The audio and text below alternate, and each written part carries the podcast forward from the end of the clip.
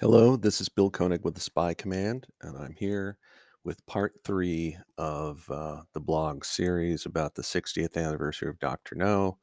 Part three is titled A Pretty Rough Diamond. Producers Albert R. Broccoli and Harry Saltzman had $1 million of United Artists money, helped with a major Bank of America loan, to bring Dr. No to the screen. That meant they couldn't spend a fortune on their lead actor the man who would personify James Bond. Their choice ended up ended up making themselves and the actor involved rich. The choice, of course, was Sean Connery, 31 years old at the time that Dr. No went into production. Ken Adam, in interviews for extras for 007 movie DVDs directed by John Cork, described him as, quote, a pretty rough diamond, unquote, at that time. Broccoli, in his autobiography, used nearly identical phrasing. Quote, an uncut diamond at the time. Physically and in his general persona, he was too much of a rough cut to be a replica of Ian Fleming's up, upper class secret agent. The Scotsman wasn't a star, but he already was an experienced actor. He had acting credits extending back to 1954 even if some of them were in small parts, like an episode of the Jack Benny program, or a secondary role in 1959's Tarzan's Greatest Adventure. How much or little Connery was paid for Dr. No is in some dispute. Connery told Playboy magazine in a 1965 interview he only received 6,000 British pounds or about $16,800.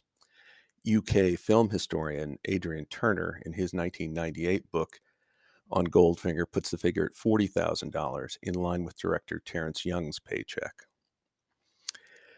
In Broccoli's autobiography, a reproduction of a message sent from Broccoli to Saltzman appears. It says New York, a reference to United Artists New York headquarters, quote, did not care for Connery, feels we can do better, unquote.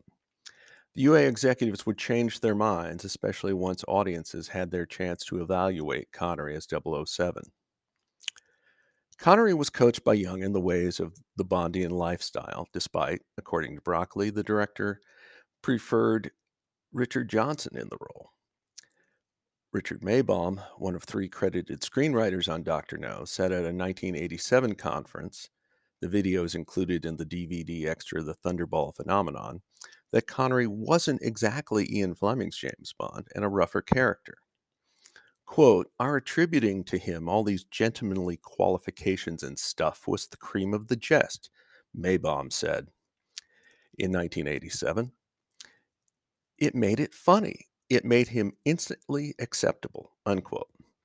Whatever the exact reason, the choice of Connery was a successful one. For the actor, it was the springboard to a legendary career. For the producers, it ensured more orders from United Artists for Bond movies.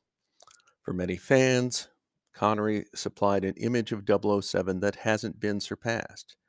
Connery would have many battles later with Broccoli and Saltzman, especially about money.